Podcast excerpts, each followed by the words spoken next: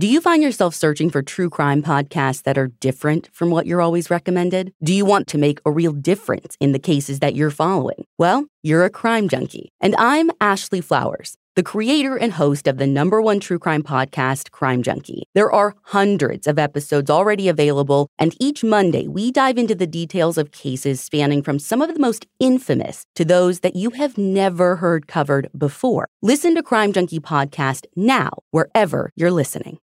Love is more than a day on the calendar or a sign off on a letter. Love starts with you. Show off your personal style with new Pandora jewelry pieces that radiate with your love from every angle. With Pandora's vast selection of rings, bracelets, earrings, necklaces, and charms, there's endless ways to show what's in your heart. Write a love note to yourself or your best friend with handwritten charms or a personal engraving. Shop now at pandora.net. Pandora, be love. There's a lot to say when buying a new home or car, but only one thing to say that can help you protect them. Like a good neighbor, State Farm is there. And just like that, a State Farm agent will be there to help you choose the coverage you need. No matter where you are in life, when you need coverage options, your State Farm agent is there to help, on the phone or in person. Like a good neighbor, State Farm is there.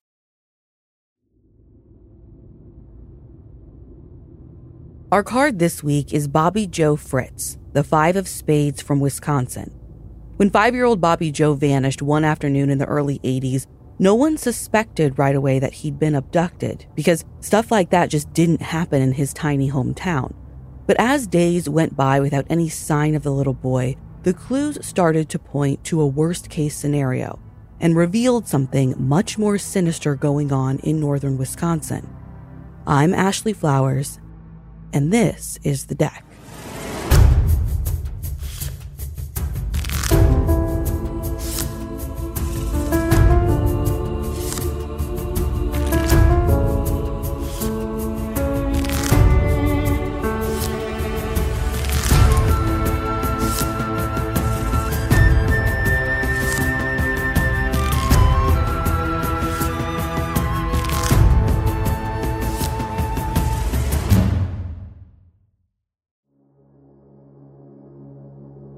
On May 14, 1983, in the small northern Wisconsin village of Campbellsport, 10 year old Cinda Fritz and her 5 year old brother Bobby Joe were out playing kickball with some neighborhood kids.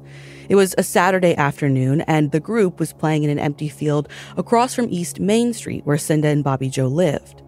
The kids played there all the time because the field was close enough to their row of houses that most of their parents could step outside their front doors and see them. But Campbellsport, especially back in the 80s, was one of those small Midwestern towns where all the kids roamed wherever they felt like it until it was time to go home for dinner. This is how Fond du Lac County Sheriff's Detective Eric Mullenbach describes it. Campbellsport's small. Everybody knows everybody, literally. So even back then, you know, you could say, hey, that's the Smiths, you know, they're 12 doors down and they drive, you know, a green car and basically know their movements because it's a small town. May 14th was a nice spring day and the kids played kickball for hours that afternoon. But around 4:30 p.m., Cinda's brother Bobby Joe asked her to take him home because he was hungry and he wanted a snack. Since Cinda was 5 years older than Bobby, he became her responsibility when they were out playing. So Cinda walked him toward home. She stopped just short of their house, but she watched as her little brother made it to the end of their mom's driveway, about 30 feet from their front door. They waved goodbye, and Cinda went to join back in on the kickball game. Cinda arrived back to the house about an hour later to wash up in time for dinner, and she was taken aback almost immediately when her mom asked her where Bobby Joe was.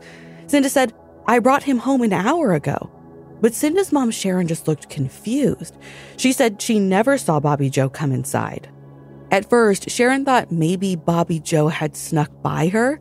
You see, Sharon was a newly single mom with four of her six kids under one roof. She had recently divorced from their father, Robert, and he had moved to Illinois with two of their older sons. So it was a lively household and not uncommon for Sharon not to have eyes on all four kids at all times. So Cinda, Sharon, and the two other kids, Todd and Laura, started searching the house for Bobby Joe at 5:30. They shouted his name and looked in the closets and under the beds to see if he was hiding, but he was nowhere to be found. So they expanded their search outside and looked in the yard. Some neighbors heard the Fritzes yelling out for Bobby Joe and got worried, so they joined in. It was one of them who suggested they alert the sheriff's office, and at 5:37 p.m., a neighbor called the Fond du Lac County Sheriff's Office and reported Bobby Joe missing.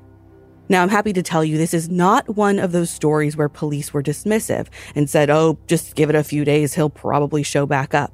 Deputies responded right away and joined in the search for Bobby Joe. Pretty soon, there were teams of people looking all over the neighborhood for the 5-year-old. Not long into their search, someone found a toy gun near the edge of the Milwaukee River in a field where the kids had been playing kickball, which butts up to the riverbank. A neighbor said he had seen Bobby Joe with a toy gun in the past, so they were pretty sure it was his, though none of the kids could recall if Bobby Joe had had it with him earlier that day. Because they found the toy so close to the river, investigators worried Bobby Joe might have somehow wandered back here on his own and fallen in the water. They were especially worried about this because of an incident that happened a few weeks earlier. The family told Fond du Lac County deputies that Bobby Joe had been playing outside and fell in the water, but a bigger kid was able to grab him and get him out. Now, the river in that spot isn't super deep because it flows south into a pond with a dam before narrowing again. And that was comforting at first because A, they knew they had a really good chance of finding him in that immediate area if he had gone in the water. And B, if he'd fallen in that exact spot, he likely would have been able to get out safely on his own. The sheriff's office called out the rescue squad and by 6:30 p.m. there was a full-scale search underway in the Milwaukee River.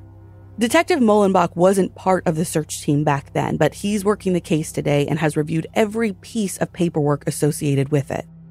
That was thoroughly searched with boats walking in the water with poles poking everywhere. You know, if there was something underwater where the rocks created a little cavern or something, all that was um, scuba divers and the dive team. Because of the dam and the way the river flows, Detective Mullenbach said it would be nearly impossible for someone, even a child, to have fallen in and not be spit out downstream, unless he was able to get out of the water himself. That's the belief that he'd have been washed downstream. And it gets narrow, so those are all farm fields and, you know, brush hanging over the shorelines. At some point, he'd have got caught up in some brush, and either a deer hunter or some type of hunter or farmer would have seen something in the water. The dive team kept searching the water until dark, at which point the Fritz family had to go home panicked, thinking about the worst case scenario. The next day, the water searches continued while deputies questioned Bobby Joe's family and neighbors. They wanted to find out if anything strange had happened before Bobby Joe vanished.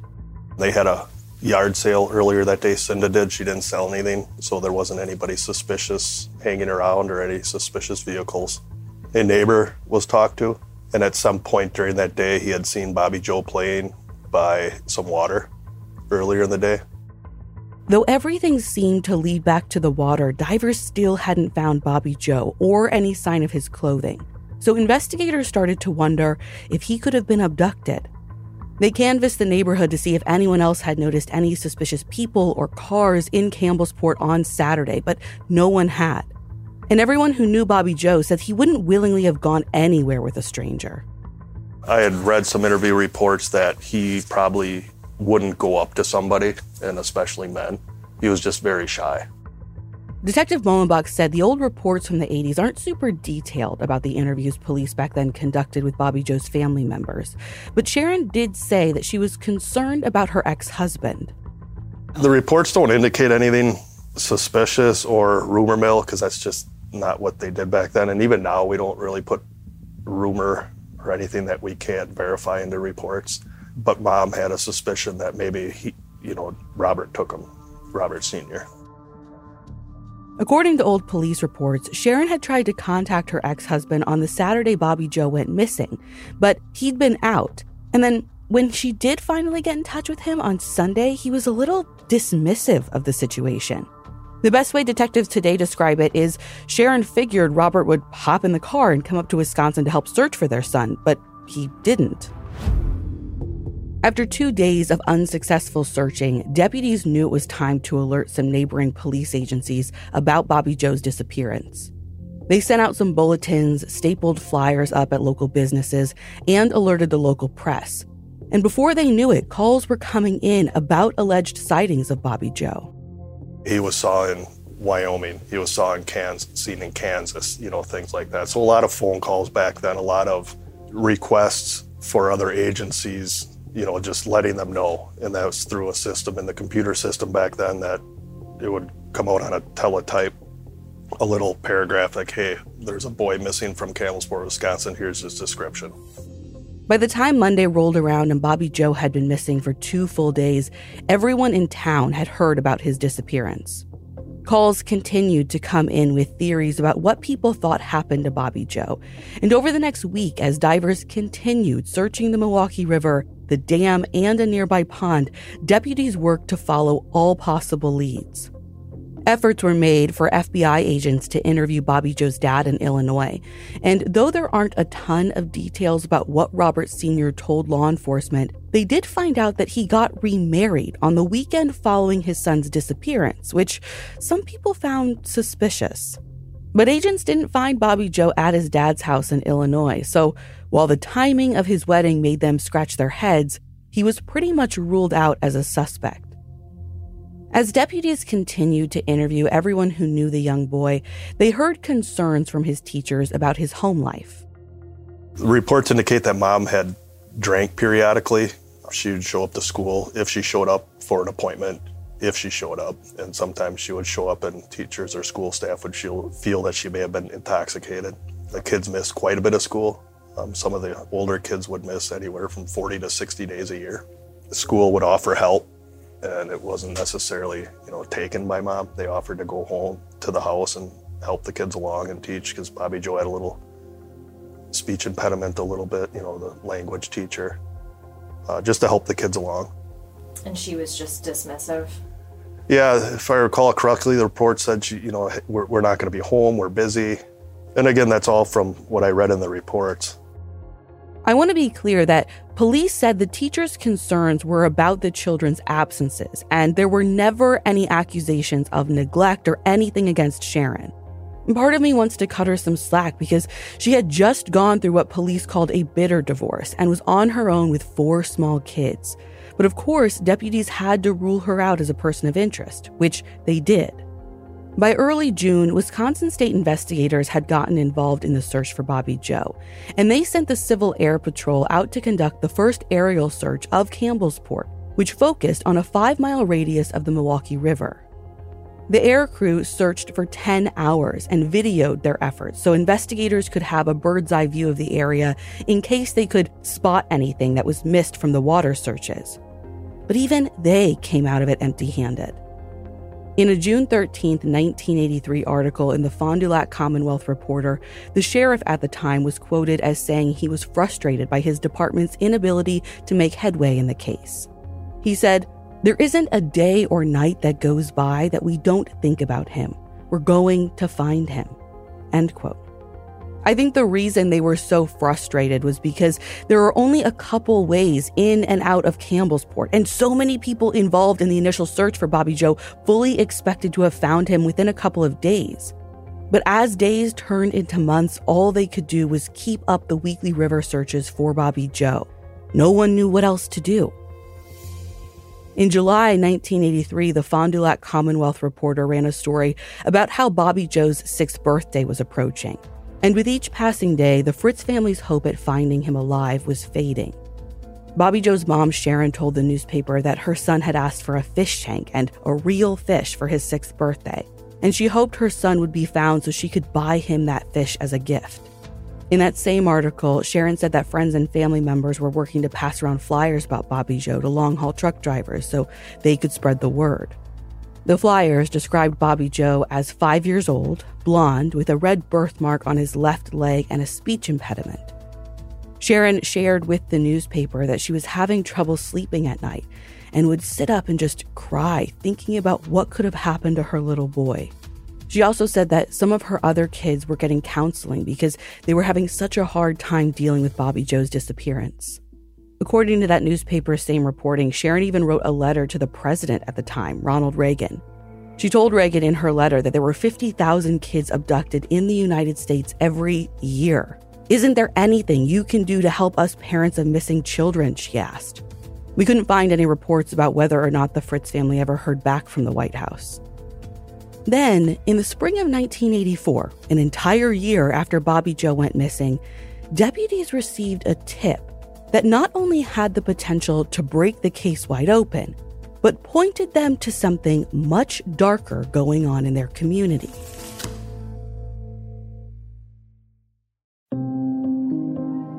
Texas Pete is the sauce that allows you to sauce like you mean it. It's what people gather around, it's generosity in its simplest form, and it's a swagger people have who know what's good.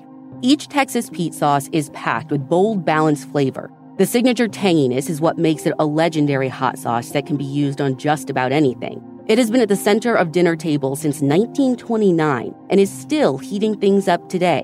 You're definitely going to want to try every flavor. The original hot sauce has a famous secret blend of fermented peppers. The hotter hot sauce is three times hotter than the original and not for the faint of heart. Sabor by Texas Pete adds authentic Mexican flavor, and their dust dry seasoning matches the flavor of the original hot sauce in a flavorful dry rub. I actually put that dry rub on my chicken last week and loved it. Texas Pete, sauce like you mean it. Visit TexasPete.com and use the store locator to find Texas Pete products as well as purchase sauces and get recipe inspiration. And use promo code DECK24 for 20% off at TexasPete.com.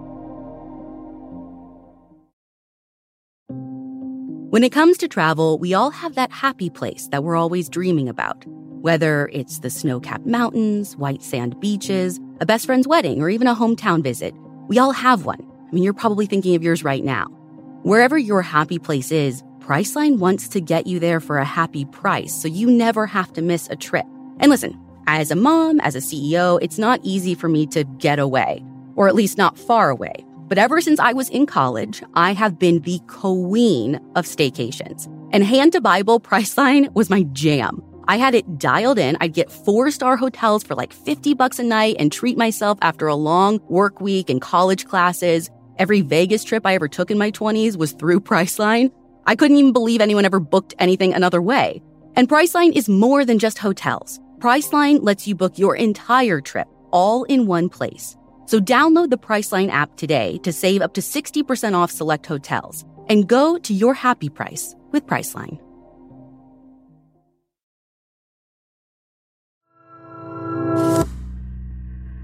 A couple in Sheboygan County, Wisconsin decided to visit a brand new art gallery in Waldo, a tiny village about 25 minutes east of Campbellsport. But instead of finding art that they might want to purchase to hang on their walls at home, they found paintings that creeped them out.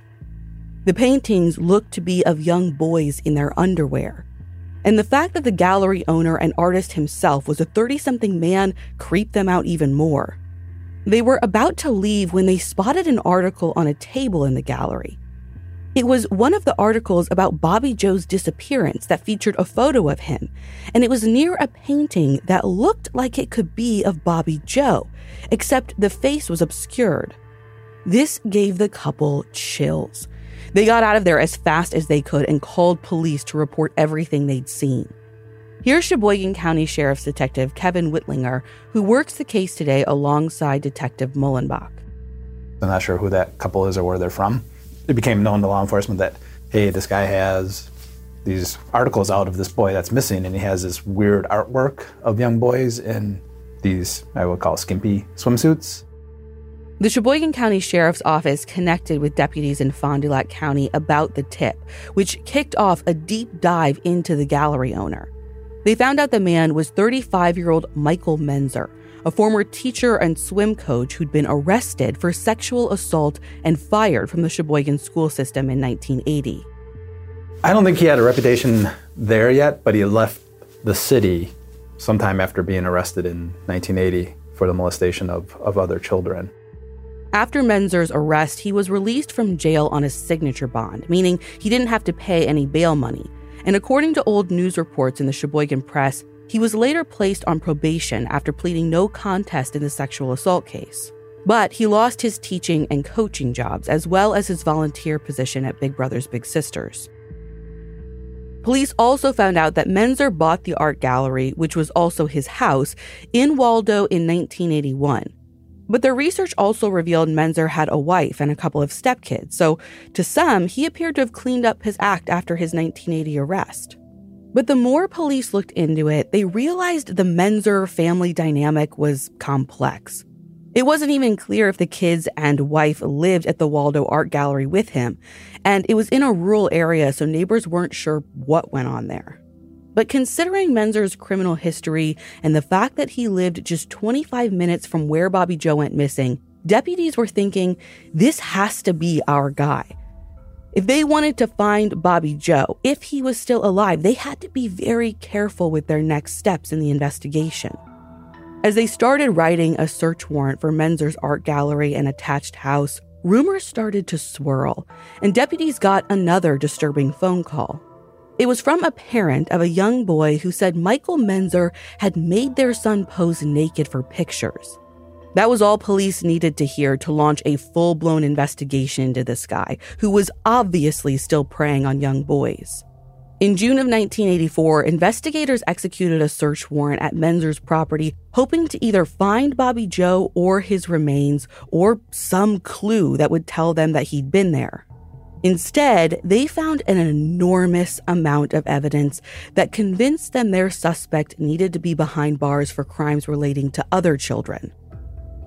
In Menzer's gallery and home, police found child sex abuse materials, books and brochures showing young boys, an article about child sex abuse materials and First Amendment rights. They also found several pairs of little boys' swimsuits, photography equipment, photos of nude boys, chains and manacles, and legal model releases for parents to sign to allow Menzer to photograph their children. Police also found a wooden box with a lock on it containing more child abuse materials, with a note on it signed by Menzer that said, quote, At my death, please destroy by fire this box and everything in it without opening it. Please. End quote. They also found the article that the couple had seen about Bobby Joe's disappearance and the paintings and other disturbing articles. Here's Detective Mullenbach again. Untimely deaths of, you know, three children in Waukesha County was suffocated, two young people that were killed in a traffic crash, child that was ran over by a car, and a bizarre clipping, you know, from wherever it was in the country of, you know, a child being placed in an oven by a mother. So just odd paper clippings and a lot of negatives of photos of kids, young kids, dating back to 1968 when Menzer graduated college and began teaching. Detectives shared some photos of Menzer's house and the G rated photos of their evidence with us, so you can actually see those on the deckpodcast.com. Detective Whitlinger said Menzer later made up excuses about why he had the news articles in his house. So he was questioned about the articles. They said, Well, how come you had these newspaper articles? And he stated the one where the child was placed into an oven that he got from when he was in college for some sort of project that he was working on then. But on the article written in grease pencil is the date of 83. So I don't know when that article actually was published, but I would have a hard time thinking that's an article that he retained from 1970. And then the one with Bobby Joe Fritz, he said he saved that because he wanted to talk to his wife about child safety because their kids were always running around and it was near a highway in a rural area, just like Bobby Joe. So he wanted to talk to her. He doesn't say he did. He says, I wanted to talk to her about child safety and show her that these things are possible and this happens. One of the last pieces of evidence police found at the house was a calendar. It caught their attention because someone had put a red star sticker on May 14, 1983. That is the day that Bobby Joe vanished. After seeing that, police were more convinced than ever that Menzer had something to do with the little boy's abduction. But there was no sign of Bobby Joe at Menzer's home. When he was interviewed about the star on May 14th, Menzer said it had something to do with his stepson's birthday. He dismissed that, saying it had something to do with one of the boys' birthdays, but I don't think any of the boys are born on the 14th. It appeared in the way it's written that it was a flippant response. Oh, I don't know. That was probably had to do with, uh, I think it was Kyle that was born in, in May. Probably had something to do with Kyle's birthday. But there's nothing else written there. It's literally just the star, not going out to dinner or party or call the grandparents or anything like that. It's just, oh, I think that probably had something to do with Kyle's birthday. Police arrested the 35 year old and charged him with sexual exploitation of a child. According to reporting by the Sheboygan Press, he saw a judge on June 30th of 84 and his bail was set at $10,000. But weeks later, Menzer pled not guilty, demanded a jury trial, and was allowed to post a $15,000 property bond in place of his $10,000 cash bond, and he was released from jail. The news of Menzer's arrest opened the floodgates. Other parents were calling in saying their children had also been abused by Menzer. I'll spare you the details, but it was enough for them to tack on several more counts of exploitation. After he made bail in 1984, Menzer's wife Grace told investigators that he spent an afternoon burning stuff and erected a huge cross behind his Waldo property and kept flowers at the base of it. Despite police being convinced Menzer abducted Bobby Joe Fritz, they had no actual evidence tying him to it, except for that article and a star on the calendar being suspicious. So they continued their investigative efforts while Menzer went on with his life while he was out on bond awaiting trial. But calls about Bobby Joe slowed down. The next year, in 1985, a psychic called the Fond du Lac County Sheriff's Office and said Bobby Joe was being held captive in a park in Ontario, Canada. The psychic must have been convincing, or maybe police just didn't want any tip to go ignored because Wisconsin deputies called up the Royal Canadian Mounted Police and asked them to respond to this park where the psychic had her vision. But they didn't find Bobby Joe or any other suspicious activity there. The next call they got, though, pointed them in a more believable direction right back at Menzer. A man called police to report that he'd heard about Menzer's arrest, and he realized that he'd been in Menzer's house in January of 1984 and saw something weird in the basement. The man said that he had considered purchasing a turbine that Menzer listed for sale, and he'd gone to the Waldo property to see it. The man said that he got to the bottom of the basement stairs, and there was some plastic and what appeared to be some kind of shrine in the corner. He also said that if you walked far enough into the basement, the concrete floor turned to dirt, where there was then a hole in the ground, six feet long and five feet deep, like a grave. He said he looked in the hole, but it was empty. This was incredibly frustrating for police to hear because this was just another thing that was fishy as hell. But no matter how many tips like this came in, no matter how many other crimes against children he was accused of, there was just nothing physical tying him to Bobby Joe. By 1986, most hope about Bobby Joe still being found alive was gone. In June, Menzer was finally convicted of the unrelated exploitation charges and given a year of county jail time with probation and a possible prison sentence of four and a half years if he violated his parole. I'm going to let that just sink in for a minute because it made me sick to my stomach when I learned about it, especially because he ended up getting out of jail within a couple of months. And then he went off the grid for several years. Despite the FBI getting involved in trying to put pressure on Menzer to confess or lead investigators to Bobby Joe's body, he never did. There's a time when he's spoken to, and I don't think it's by locals, it would have been state or federal agents, where it's just kind of brought up. And he says, I actually think he says, Oh, yeah, no one's ever really asked me about that, but I, I didn't have anything to do with those kids. After laying low for a few years, Menzer filed divorce papers on his wife in 1989. In September 1990, Menzer called the school counselor for his son and two stepsons and asked, out of the blue, if she could tell whether or not the boys had been sexually molested. According to police reports, the counselor said, yes, that can be determined through counseling. A few weeks later, Menzer's divorce was finalized, and his wife Grace got full custody of all three kids. She later discloses that he almost immediately, within a few months, starts molesting his stepkids now. So now he has access again to children until he loses them at divorce. According to detectives, Grace told police that she had threatened Menzer in the past to turn him in for molesting their kids. But she said that he would threaten her back, usually saying that their marriage was the only thing keeping her a legal resident in the U.S. Three days after their divorce was finalized, this was September 17, 1990, the same day as the kids' next scheduled counseling session, someone set the Waldo Art Gallery and home on fire. Now, by then, Menzer and Grace were still working on separating completely.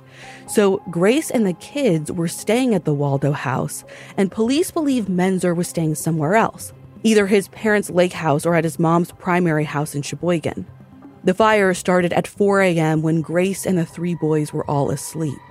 The fire killed two of the children, but Grace and their five year old escaped by jumping from a three story window.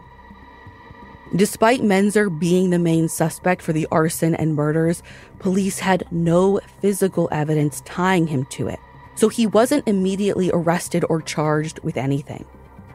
A few weeks later, an insurance representative said Menzer had contacted her agency about filing a claim, and Menzer had asked some weird questions. He wanted to know specifically if the basement would be dug up. Busy parents have enough on their plates without adding your children's homework to the list as well. IXL is an excellent resource for homework help, which is especially nice for parents who are rusty on school info themselves. And methods have changed over the years, too. IXL Learning is an online learning program for kids. It covers math, language arts, science, and social studies. It's designed to help them really understand and master topics in a fun way with positive feedback. And you get one site for all the kids in your home, pre K to 12th grade. There's a reason why IXL is used in 95 of the top 100 school districts in the US. Backed by research, kids using IXL are scoring higher on tests. From studies done in almost every state in the country, the kids who had IXL are consistently doing better. If your child is struggling, this is the smartest investment you can make. A month of IXL costs less than an hour of tutoring, so now you could get your child the help they need at an affordable price. Make an impact on your child's learning. Get IXL now. And the deck listeners can get an exclusive 20% off IXL membership when they sign up today at IXL.com slash. Visit IXL.com slash to get the most effective learning program out there at the best price.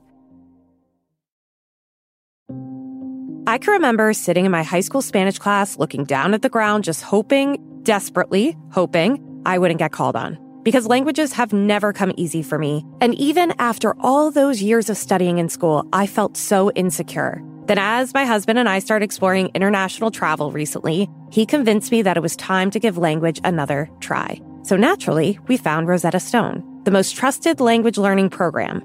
It's available on desktop or can be used as an app on your phone or tablet. Rosetta Stone offers 25 languages and they have a true accent feature that gives you feedback on how well you're pronouncing your words. As my family continues to explore future travel, I know I'm going to take advantage of that because I want to feel as confident and respectful as possible. Don't put off learning that language. There's no better time than right now to get started. For a very limited time, the deck listeners can get Rosetta Stone's lifetime membership for 50% off. Visit rosettastone.com slash deck.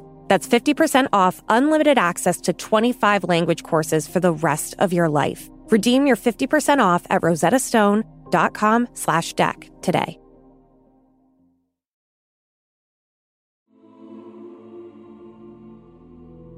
Menzer asking about the basement was enough for police to be granted another search warrant for the basement of Menzer's charred home and former art gallery, in addition to a family cabin that he frequented at nearby Elkhart Lake. Police executed the search warrants in October 1990, and during the search at his family's cottage at the lake, police found a peephole in the wall of a room that was used by men and boys to change into their swimwear. But as far as evidence goes, they didn't find much else at the cottage. Detectives said Menzer had access to the lake house and would use it when he knew other family members weren't going to be there. Back in Waldo, Menzer's art gallery and house sat right on the Milwaukee River, so police got rescue teams out to search the water too. They dragged the area directly behind Menzer's house looking for human remains, clothing, or anything that could sink to the bottom of the water that he could have used to hide human remains. Then, in the basement of the Waldo house, police dug up the entire basement and discovered children's clothing under a concrete slab. They also found bones. But the thing is, none of the clothing they found matched what Bobby Joe was wearing the day he went missing. So investigators wondered if maybe they just discovered the remains of another unknown victim. But according to Detective Whitlinger, an anthropologist examined the bones and determined that they were from an animal.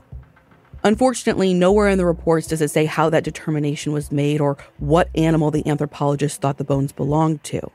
Menzer remained the only suspect in the arson that killed his stepkids, so investigators continued looking for evidence that could prove he did it. And some people came forward with information that made Menzer look even more suspicious. Apparently, before the fire started, Menzer had told various people that he thought someone was going to burn down his house and kill his family because of his reputation as a pedophile. He also reported a small fire behind his house in the weeks prior to the deadly blaze. In hindsight, police think that he had planned the fire and was kind of planting seeds to make police think that someone else was out to get him. So in 1991, Menzer was interviewed by special agents. This time, they had accusations from Grace that he'd been molesting their children for years. It was during that interview that Menzer finally admitted to molesting numerous children in the past. But, he said, not his stepkids, mostly children he met through volunteering at the Big Brothers program. He also didn't admit anything relating to Bobby Joe Fritz. Combining all the evidence, interviews with victims, and his confession, police and prosecutors built a federal case against Menzer, which took years. But in 1993, he was convicted of the arson and murders of his seven and eight year old stepsons. During the trial, according to documents, a federal jury learned that Menzer had molested at least 10 boys over the course of his adult life. In a letter to a federal judge after the conviction, but before sentencing, the prosecutor called Menzer a dangerous pedophile whose crimes escalated over his lifetime. The attorney said Menzer deserved a harsher punishment than even the recommended maximum, and ultimately, he was given 40 years in federal prison. Bobby Joe's family never stopped missing him or wondering what happened to him. Detectives said in 2000 one of his brothers even moved back to Campbellsport as a personal quest to find his brother. Every so often, someone would call Wisconsin deputies out of the blue, thinking that maybe they were Bobby Joe, but those were ruled out quickly. Years ago, you know, you would have somebody say, Hey, I think I'm Bobby Joe, or somebody thinks, I know there's a kid, I think it's Bobby Joe. And then the detectives would just touch base with that person, and the one first thing is, Hey, do you have a birthmark on your thigh? No, okay. Menzer died in a federal prison in Maryland in 2008 when he was 58 years old. He never confessed to anything related to Bobby Joe or revealed any information related to the case. Police in Wisconsin said they wish they'd been able to interview him one last time before his death, but because he was in federal custody, they didn't even know that he was sick with cancer. In 2010, police finally dug out some of the old evidence, the clothes that they had found under concrete in Menzer's basement, and they submitted them for DNA. They've swabbed some of Bobby Joe's family members to try and see if anything matches, which would at least tell them if Bobby Joe was ever in Menzer's home. But they haven't gotten any matches yet. They haven't gotten any hits on the clothing for other DNA profiles related to other missing or murdered children either. But detectives are hoping to work with the Wisconsin state agents to use genealogy resources. Even if the clothes were not Bobby Joe's, they had to have belonged to someone. And detectives worry that the clothes might belong to another unknown or unidentified victim. Over the years, there have been small updates here and there. In 2012, as part of a public works project in Campbellsport, local officials needed to drain the old pond to reconfigure how the Milwaukee River flows there. So they took it as an opportunity to do another thorough search for any signs of Bobby Joe's remains or clothing, but it turned up nothing. In 2013, the National Center for Missing and Exploited Children released an age progressed photo of Bobby Joe to drum up some new publicity in hopes of new leads. The poster featured a real photo of Bobby Joe on the left at five years old. It's the usual school photo, and the blond little boy is looking just off camera and smiling in a red collared shirt. His age progressed photo shows what they think Bobby Joe would have looked like at 27 his blonde hair a little darker and face a little bit fuller. The photo did create some new local publicity, but it actually didn't lead to any new tips in the case. So in 2014, detectives submitted more evidence for DNA testing. Six hairs were found on some of the old clothing that had been taken from Menzer's basement, and one of the strands of hair belongs to a male. But that's all we know of now because more specific testing hasn't happened yet. The Sheboygan County Sheriff's Office is still deciding how to test the hair without ruining the strand. It might sound like a long shot, and it is, but the fact is, police don't have much else to work with. It's going to take a DNA match or a tip to physically connect Bobby Joe and Michael Menzer. And interestingly, in 2008, a tip came in that detectives thought could have been that missing link. That's when one of Michael Menzer's family members emailed the Sheboygan County Sheriff's Office asking if they'd ever searched a place called Grasshopper Hill it was near the family cottage at Elkhart Lake, and that lake is about 20 minutes north of Waldo, where Menzer lived. This family member said that they all used to go up there as kids and play in the woods, and Menzer had secluded access to the hill. It took the sheriff's office a while to get together the necessary team, but in the summer and fall of 2021, detectives with cadaver dogs took to Grasshopper Hill, which is now a 25 acre preserve and their hope was to finally find the remains of Bobby Joe Fritz. And they got their hopes up when three different dogs indicated on a cadaver scent between some trees. And it goes back and forth between this cedar tree and this oak tree. And it kind of just does this loop, looking around, and gets even I can see a behavior change in the dog, like it's trying to find something. And it winds up giving a positive indication between the two trees. After that, the whole team of people who are involved in this search are thinking, this has to be it. This has to be where Bobby Joe is buried. So they brought in ground penetrating radar, which indicated on two areas of possible soil disturbances. They put together a plan, and it was not just a hand to shovel operation. On October 18th and 19th of 2021, members of the Sheboygan County and Fond du Lac County Sheriff's Departments, an FBI evidence recovery team, special agents with the Wisconsin Department of Justice Division of Criminal Investigations, and a forensic anthropologist went back to Grasshopper Hill with heavy machinery. And they conducted two days of excavation operations, fully expecting to find the remains of Bobby Joe Fritz. But there was nothing. Detectives said it was surprising and frustrating. After seeing the dogs indicate on a possible gravesite in the area where one of Menzer's relatives said he frequented, they thought for sure it was going to be the end of the decades long search for Bobby Joe. The disappointment of not finding his remains forced them to go back to the beginning and try to think about things differently.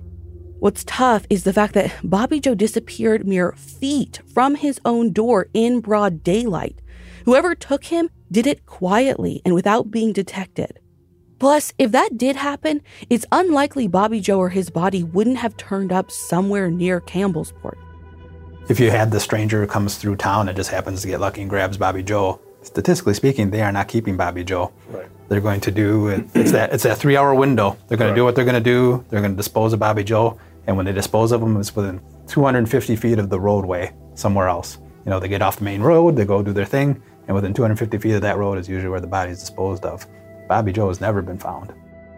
Detectives Whitlinger and Mullenbach remain hopeful that if they continue to test for DNA matches on every piece of evidence, that they'll eventually come across Bobby Joe's remains.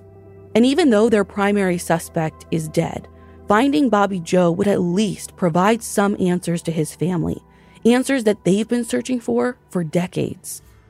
I am of the opinion that Bobby Joe's, if he's dead, his remains are in Sheboygan County. Because there's nothing that I can find that ties Menzer anywhere else outside of the state.